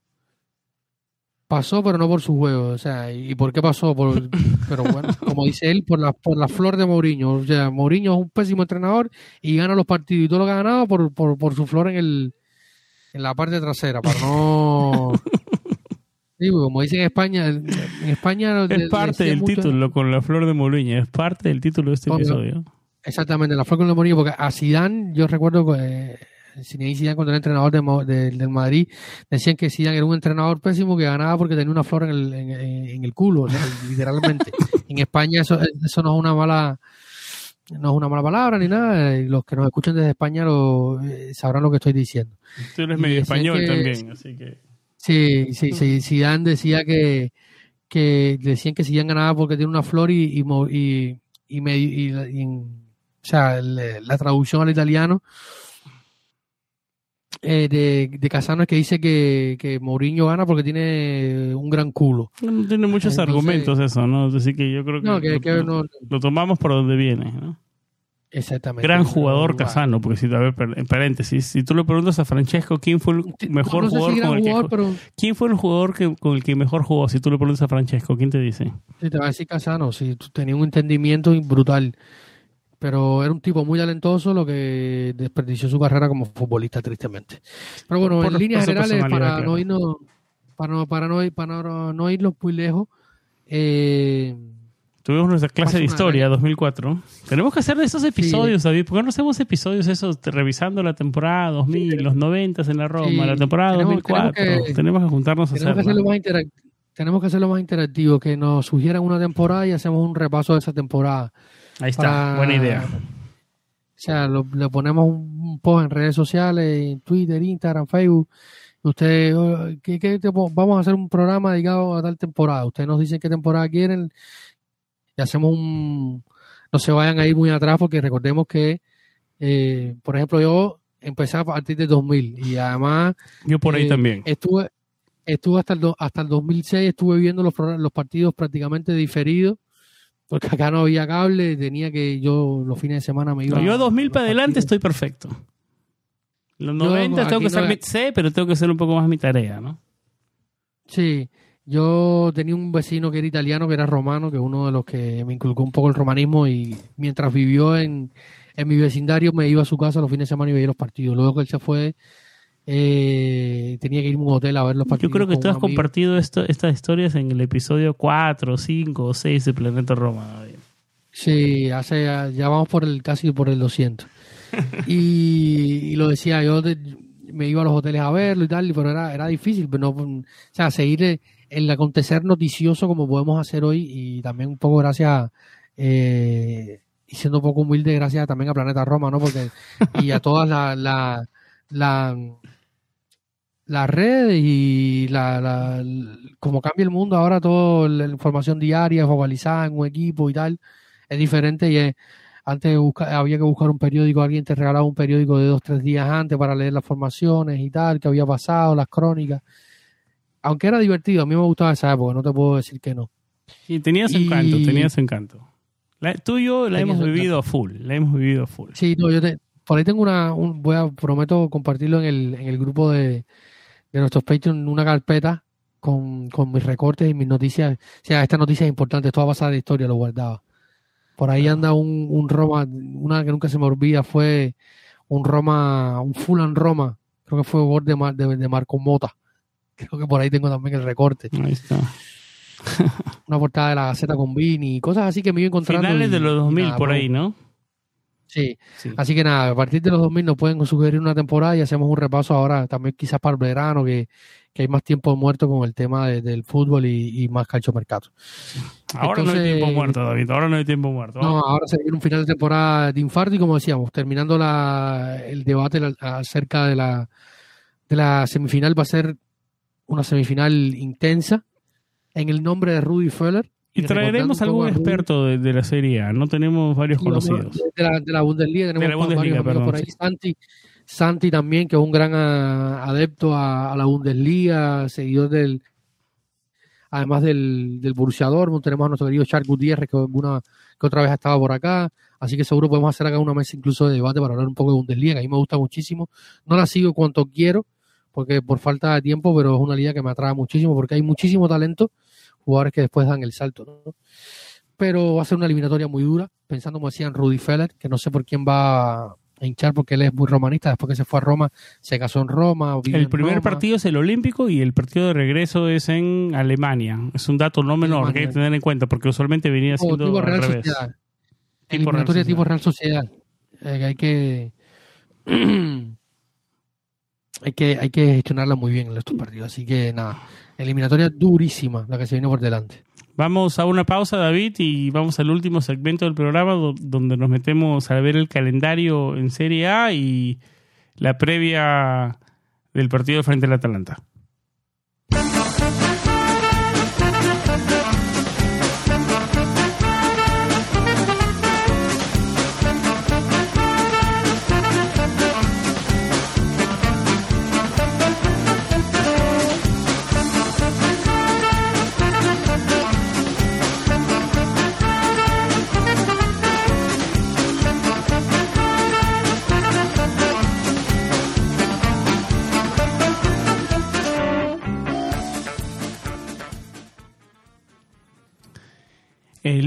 David, un, día más de descanso para esta Roma que lo necesitamos. Eh, nos enfrentamos al Atalanta de visita en Bérgamo, una plaza históricamente complicada. Mourinho ha podido sacar resultados, pero una plaza históricamente complicada. Eh, Bérgamo, en el norte de Italia. Eh, un Atalanta que actualmente está séptimo en la tabla ahora con el cambio que ha habido, la Juventus 7 15 puntos, vamos a hablar de la Juventus ahí más adelante y sus 15 puntos. La, Atalanta está séptimo con 49 puntos, 7 menos que nosotros, que estamos cuartos, tenemos el último eh, puesto que da clasificación directa a Champions League y por ahí comenzamos, David, la carrera a Champions está al rojo vivo, no podemos dar un paso en falso, ya podemos entender la conversación, a ver, porque ganar la Europa Liga te da acceso a la Champions League y técnicamente son tres partidos, ¿no? El camino por ese lado hasta está es más tiene menos partidos que, que por Serie. Antes yo no quería tomar ese tema de conversación, pero cada vez va a ganar más momento, ¿no? Para que no llegue esa conversación, la Roma va a tener que seguir ganando y va a tener que seguir sumando tres, porque el momento que empezamos a dar paso en falso, la conversación de llegar a Champions por, por Europa Liga va a tomar más momento, David. Eh, analicémonos sin mirar tanto el calendario más adelante, vamos a verlo un poquito más adelante. ¿Qué rival, ¿Con qué rival se va a enfrentar la Roma este lunes con, con este Atalanta y su presente? Eh, muchas rotaciones vas a ver. Yo no, yo no tengo, no tengo, no tengo muchas expectativas de que, de que juegue Smolin, de que juegue Dybala, por, por, mencionar un par de nombres, pero yo creo que la Roma es capaz de sacar un resultado en Bérgamo. ¿Cómo ves ese partido? es difícil eh, determinar la, la, Atalanta que va a salir. Eh, porque es un equipo que ha variado, o sea, ha variado bastante con, respecto al Atalanta desde los últimos años. Esto es una Atalanta nueva, muy joven. Eh, una Atalanta que tiene otro orgánico, si hablamos probablemente de, su once, lo bueno, lo bueno para Gasperini que, y lo malo para Roma es que recuperó a, a Cup Miners que había estado lesionado, ya volvió la jornada pasada probablemente sea titular también la próxima jornada. Pero es un equipo que, como siempre, tiene sus armas y tiene a un, un, viejo lobo de la Serie A en el banquillo, como es Gasperini. un equipo que, que trata de, de, navegar con la corriente, sacando los resultados con lo poco que tiene. Eh, Tal vez se le apagó un poco, el aura de hace del Atalanta de hace un par de temporadas, ¿sí? Es que, es que ha tenido que mutar porque no tiene lo mismo a disposición, no tiene un Papu Gómez, un, un Ilicic, eh, que eran jugadores que en su esplendor eran muy determinantes en el área rival. Eh, un dúo en Zapata que cuando llegó a Bérgamo se convirtió en un delantero killer de los mejores que había en la Serie A. Luego se llevan a Luis un Luis Muriel, claro. Pero un Luis Muriel más joven también. claro, han pasado los años, algunos se han puesto más viejos otros han ido, y los que han llegado no han estado, han habido chispazos de, de Jeremy Boga, de los Ademola Lukman, eh, el juego por las bandas no han sido el mismo, han perdido jugadores importantes por las bandas. Eh, Maele, que es el danés que ficharon hace un par de temporadas, ahora es que ha venido a agarrar un ritmo, lleva un buen 2023. Eh, está por el otro costado a veces Zapacosta, a veces quien pueda para tapar hay un hueco. Después de la salida Robin Gossen. O sea, en los laterales, por ejemplo, recordando por ejemplo Spinazzola, que fue el que dio el salto desde la Atalanta hasta la Juventus.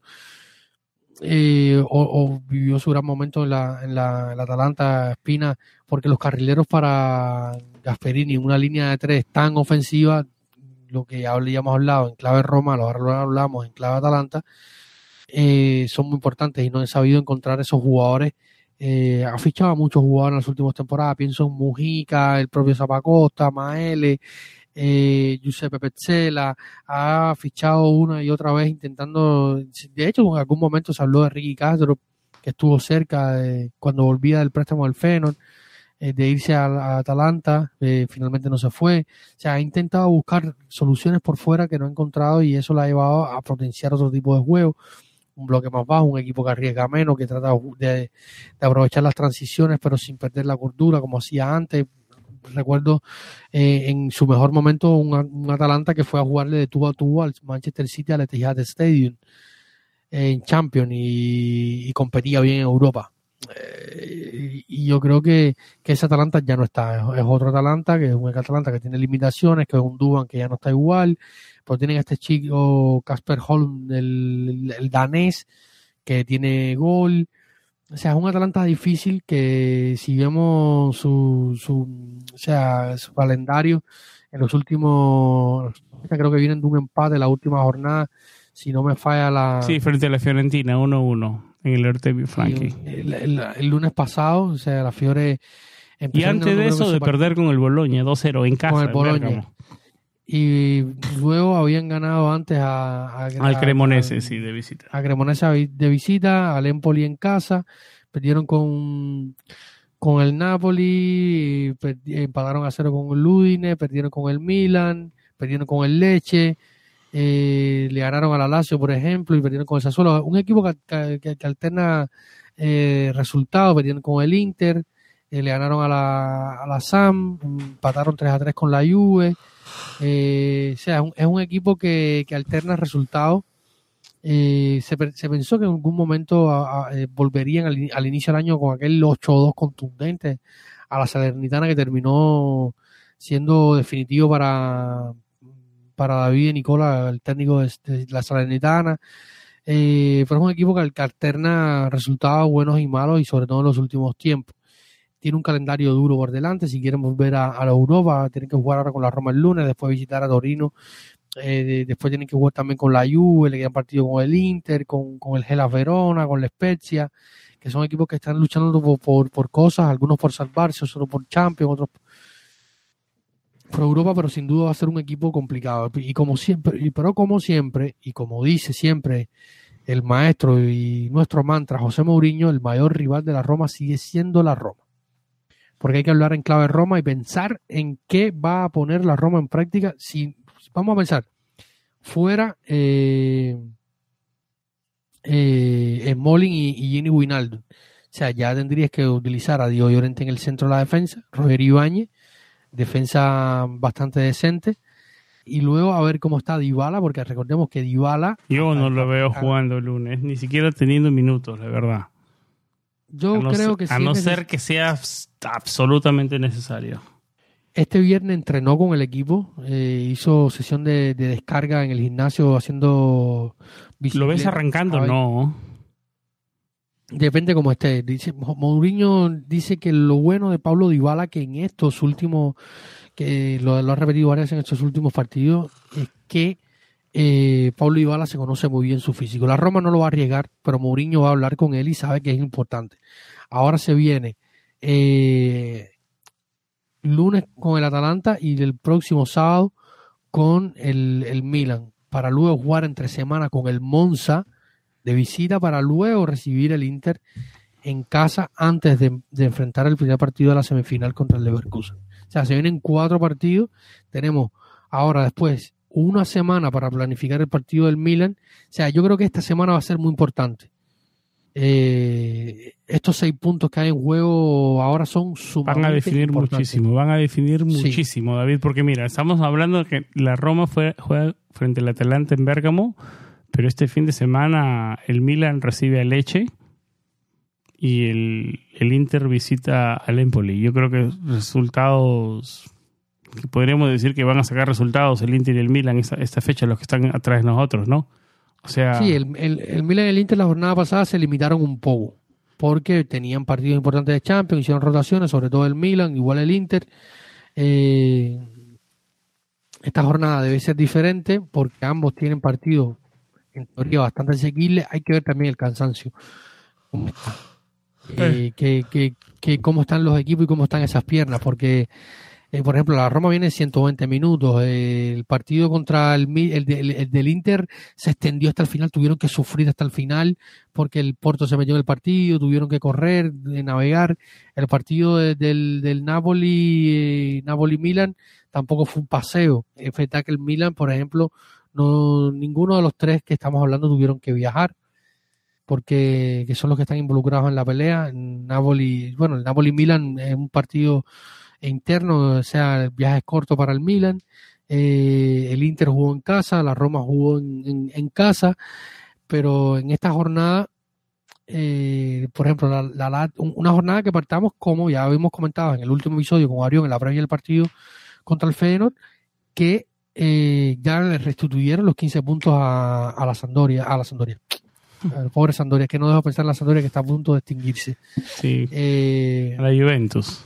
A la Juventus. Le, le resp- le- le restituyeron los 15 puntos a la, a las- a la Juventus. Pero no ha terminado el caso, ¿no, David? ¿En qué- ¿Cuáles son las últimas ahí? ¿Le podrían quitar 6 puntos entre 5 y 10? Se decía. No, se ha terminado falso. eso, ¿no? No, no, no, no, esto es falso. Ya la- el, eh, ¿Qué lo se que decía ahora? ¿Que le pueden quitar los puestos europeos? A ver, darnos las ahora últimas. no, no, no, no. A, a- a ver, eh, un primer caso que fue el que revocó en esta última, en esta última audiencia. Se abrió el caso, después se archivó, se volvió a abrir, llegó la sanción de los 15 puntos. Se hicieron dos, dos apelaciones por parte de la Juventus, esta última en el comité de apelaciones de la, del CONI, Comité Olímpico Italiano, que finalmente rechazó lo que se alegaba, retira la sanción de los 15 puntos y lleva esto a otra instancia, el caso a que se repita el caso y el juicio inicial a la Juventus. Por, por lo tanto, si hay un juicio será mucho más adelante porque es la Fiscalía Pública la que está llevando. Y los tiempos la- en Italia son... Sí, son complicados, así que con buen tiempo eh, vamos a hablar de finales de, de- de este año, probablemente inicios del próximo. Así que habrá que ver.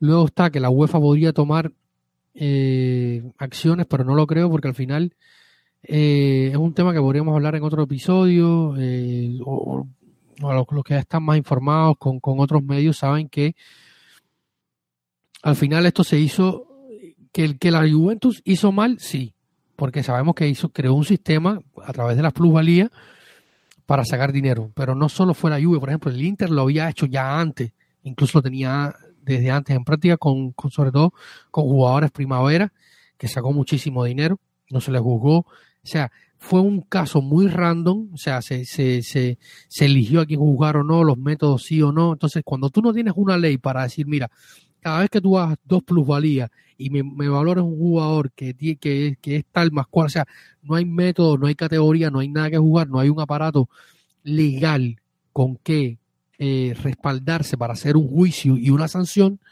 no puedes, no puedes sancionar.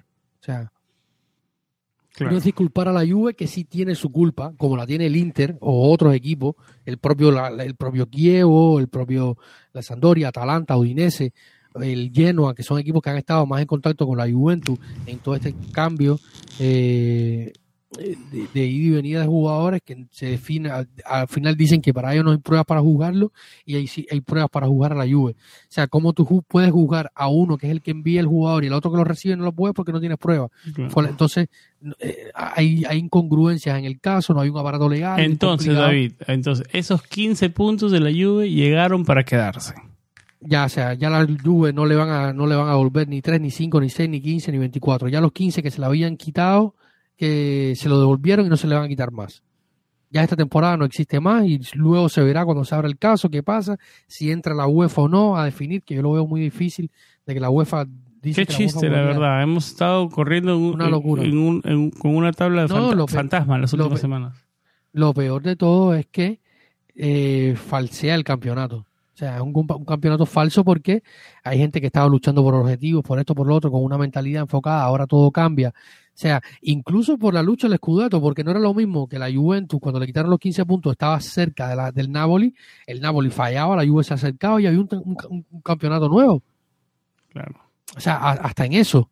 Sí, no, Porque yo, que- yo, en parte yo me alegro porque Luciano Spalletti gane, o sea, yo de cierta manera tengo algún respeto por Luciano, a pesar de todo lo que ya pasó, pero a mí me interesa que el Napoli no gane porque al final igualen escudetos a la Roma.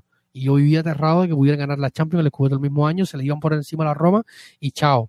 Yo me alegro que hayan sido eliminados en, claro. en- en ya, Champions. mu- ya mucho, ya, ya mucho, ya. ya. era demasiado. Ya que ganan el escudeto, nos empaten en un sufrimiento. Que es bueno que se vaya al sur, sí, pero y que es bueno que siga haciendo diversidad en la Serie A para que no sea el mismo campeón también. Pero como rival y amor, y a- y amor a mi equipo. Claro, está Eh, complicado. me duele. o sea, son sentimientos Pero lo cierto es que lo cierto es que el menos 15 este falseó toda la temporada y ahora es complicado. Y, en- y volviendo a esta jornada, la Roma visita al Atalanta, la Juventus tiene que enfrentar al Napoli en casa, un partido que ahora sí nos importa. Antes no tanto porque la Juventus estaba atrás, ahora la Juventus está arriba. Eh, recordemos que ahora la Juventus tiene 59 puntos, la Roma tiene 56 puntos. Esperemos que el Napoli, ahora con esta derrota y caída en Champions, no se venga abajo y pueda hacer un, un buen papel y al menos sacar un empate de visita. Incluso si puede ganar mejor y nosotros podemos ganar, mucho mejor. El Milan va a recibir a un Leche que, que está en horas bajas. Eh, el, Inter tiene que viajar a- al Empoli para jugar con el, en el Castellani con el Empoli, que, que siempre es un rival complicado. Y si vienes con cansancio en las piernas, eh, ten cuidado con el empate. Y luego la Lazio recibe el Torino de Iván Juric en el Olímpico. Eh, así que sí, por así van los, así van los tiros ahora mismo. En, en cuanto Sería a- vital sacar los tres puntos en Bergamo, ¿no, David? Por, para mantenernos en carrera. No, A ver, esta semana es sumamente importante. es vital. Atalanta, es Roma, vital. Roma, Milan, muy vital, porque la próxima jornada, déjame revisar otra vez el, el calendario eh, de la Serie A, porque la próxima jornada, cuando mm, al, a- al Milan, eh, o sea, déjame ver el partido. eh, esa jornada tenemos un Interlacio en el en San Siro. eh, la Juventus visita al Boloña de Thiago Mota, que en casa y en el Renato de Lara, una visita que también tenemos que hacer nosotros, no es fácil. Eh, eh, Atalanta, que es otro de los que está involucrado en la lucha de alguna manera, también por Europa, visita el Torino, Napoli recibe a la Salernitana y eh, Roma Milan, o sea, una jornada también com- complicada. porque ese, partido frente al Milan es de seis puntos total, David. No Sí. solamente sumamos tres y le quitamos tres a un rival directo, ¿no? Sí, sí, todo, y aparte todos tienen que enfrentarse entre todos, Milan entre Inter, Milan entre Roma, eh, Atalanta, eh, Juve, hay, hay partidos complicados y, y el calendario no- está no- vamos, a complicado. ju- vamos a jugar partidos de semifinales de Europa Liga y contra rivales que están en las semifinales de Champions League. Sí, sí, porque todo el mundo está compitiendo, o sea, hay, hay, muchas cosas en juego, tú decías algo, son tres partidos para llegar a la Champions por, por Europa. pero José Mourinho, como lo dijo la temporada pasada, y estoy seguro que lo va a repetir esta vez cuando le pregunten, que él dijo en aquella, en aquella oportunidad, quiero llegar a Tirana con la tranquilidad de tener un puesto en Europa para la próxima temporada. Claro. Porque no es lo mismo afrontar una final sabiendo que, que la gana Sabemos que Mourinho lo está viendo así. Tú y yo lo sabemos. Sí. No, no, sabemos que Mourinho, Mourinho no es un entrenador que elige, que, elige competición y elige título. Él quiere ganar siempre. Sí, estamos de acuerdo. Algún, un día más que otro en la liga a lo mejor hará, hará una decisión pensando en un partido porque al final tienes un colchón de 38 partidos en la Serie A que lo tienes en Europa y puedes hacer cierta eh, y determinada elección que, a lo mejor te, te resta un poco aquí y te suma un poco allá. Pero en este momento él va a intentar ir por todas y poner siempre el mejor once en cancha posible. Así que va a ser un final de temporada de infarto. De infarto. Se viene, como tú decías, me quedo, David, se viene lo bueno. Ahora se viene lo bueno de verdad. Y lo bueno, lo bueno que hasta ahora la Roma se ha mantenido en una posición expectante. Estamos llegando a lo que no, yo hablaba contigo en octubre, noviembre, diciembre, enero, que queremos llegar al último push de la temporada con chances. Y tenemos chances en Europa y tenemos chances por Serie. ¿Qué más podemos pedir, David, ahora para llegar con el, con el, final push?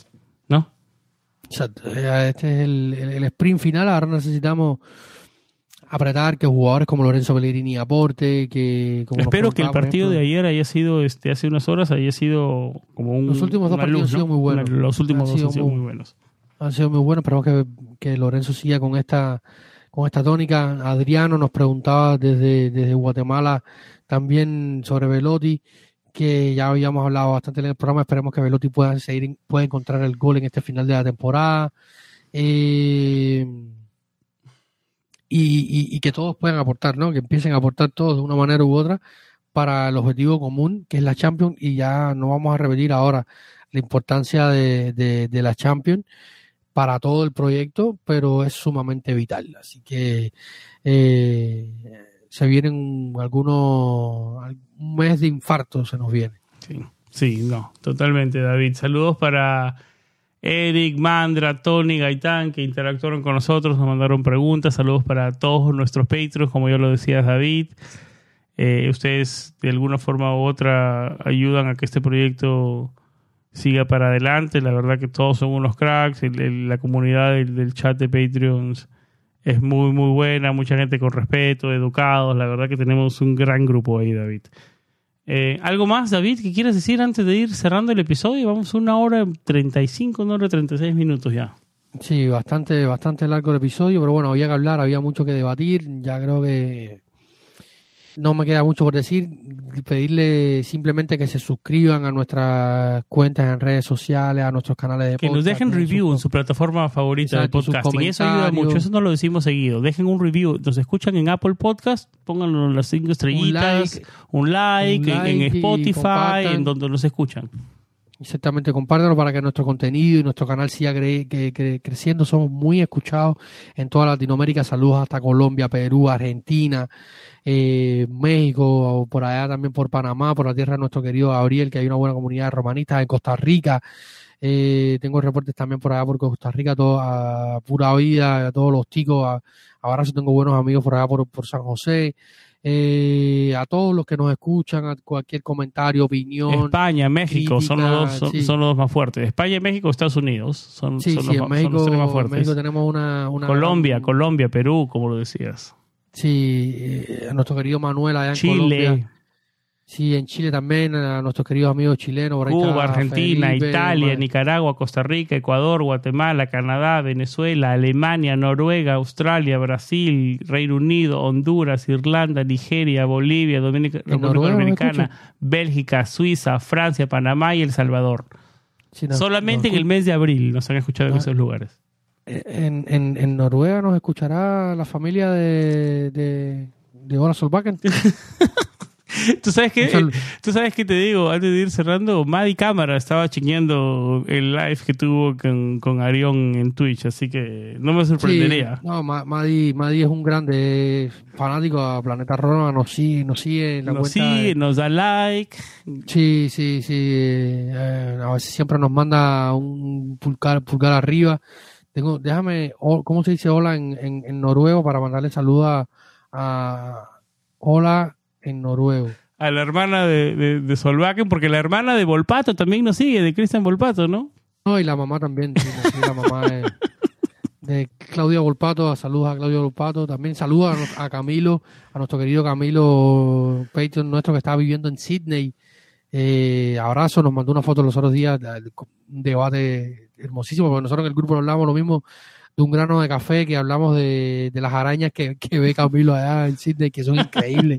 en la, en la... A mí me encantaría ver estas arañas, porque yo siempre soy muy fanático de las arañas. Y, o sea, nos escuchan en todos lados, un grupo Déjenos los reviews, déjenos los reviews, eso sería, Los sería like, excelente, ¿no? con sus Mira, amigos. nos escuchan este mes de abril Spotify, Evox, Apple Podcast, Google Podcast, Google Chrome, Podbean App, Firefox, TuneIn, Safari, Chromecast Device, Apple, iTunes, Player FM, CFM Network, en Podcast Addict, Google Nest Hub. De verdad que estamos en, en nues- nuestro, nuestro, nos escuchamos en bastantes, en bastantes dispositivos, la verdad, David. Hello, hello se dice, así que hello para Noruega, eh, a la familia de, eh, a lo mejor es Knudsen, el técnico del Bodo que quiere saber cuál es la vida de la Roma eh, y está como el técnico de, como el eh, slot. La- con la lloradera de meter 10 uno- meses.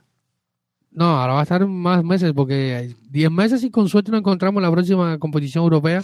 Esperemos que no, que nosotros estemos en Champions. Pero mal Bueno, entrenador no es, David. Me cae pesado. No, no es mal entrenador. Él es, de la corriente guardiolista y se le respeta. Mm. Eh, ahora aquí nosotros somos de Muriñitas porque, por, por obvias razones, pero el tipo un poco, un poco fanfarrón, pero nada. Al final pueden leer las declaraciones en nuestra página web. Tuvo que reconocer que Mourinho le dio una, una lección eh, y se tuvo que ir con, con la cola entre las piernas, como dice el dicho. Me has, sacado, me has dado curiosidad, David. Tenemos cuatro descargas desde, desde Noruega este mes de abril. Cuatro. Sí, por favor, que nos escuche en Noruega, un saludo, abrazo. Eh, déjenos saber, es pura curiosidad. Ya, ya, es- ya- ya es No, pero hay países que no son de habla hispana, ¿no? Y hay, pero yo- hay inmigrantes, ¿no? Pero sí, Sí, no, Nor- no. Noruega, Noruega, por ejemplo, en Francia. Yo entiendo en. Francia, yo entiendo Italia, ¿no? Mira, Entiendo. tengo- Ale- tengo el mismo Alemania, donde tenemos bastantes. Reino Unido tenemos, ¿no? En- pero Noruega, Noruega me parece raro. Tenemos tres descargas en Nigeria y tres en Irlanda. Solo Sí. en abril. Son, son- Bueno. son- esos países parecen, esos sí me parecen raros, pero bueno. Sí, random. Yo te digo, te- los latinos nosotros emigramos a todos lados. Yo tengo un gran amigo viviendo en Amberes, en Finlandia, que sí, que incluso se fue a ver el, el, el Hels- el Helsinki Roma. Me mandó fotos allá del estadio y tremendo, ¿no? O sea, que, o sea, que los latinos nosotros emigramos. a- el- Finlandia el sí es mundo es- exótico. Sí, ese sí es exótico. Y, y ahí, o sea, el mundo es muy como bolita y, y la gente se mueve mucho a todos lados y, y- es lo lindo de, de- de esto, ¿no? Que nos puedan escuchar en cualquier lado, así que como, como siempre dice Martín, buenos días, buenas tardes, buenas noches, donde quiera que nos estén escuchando, un saludo. Forza Roma, gracias por escuchar Planeta Roma. Dejen su like, suscríbanse si quieren ser Patreon, formar parte activa de esta comunidad, eh, vayan a Patreon. Cheque- por el- nuestro canal de un- Twitch. por una por la simple cifra de un dólar se pueden sumar a, a nuestra comunidad activa y hacer que, que Planeta Roma siga existiendo. Eh, no, es- dinero que va a nuestros bolsillos, sino para mantener la, el, hosting de la página web, el, El hosting de- del podcast. ahora estamos intentando estamos intentando hacernos eh, un propio dominio propio para correo para poder suscribirnos intentamos le, le contamos un poco estas interioridades intentamos eh, pedir acreditaciones para que nuestros amigos Mateo Dimango y, y Alex Murillas que son parte también de la redacción de Planeta Roma están en España y van a ir a cubrir el partido a a la Real el partido de la Real Arena entre la Real Sociedad y, la Roma y no pudieron simplemente porque no teníamos un correo corporativo o, o, por ejemplo para ir a cubrir el, el Pero en eso estamos, en Roma eso de la, la en femenil estamos. ahí sí que eh, pero son pequeños poquitos que, que van costando, nosotros tratamos de poner lo, lo que más ponemos en nuestra parte, pero siempre si puede llegar un aporte en reconocimiento a este trabajo que hacemos con tanto amor y tanta dedicación, pues nada.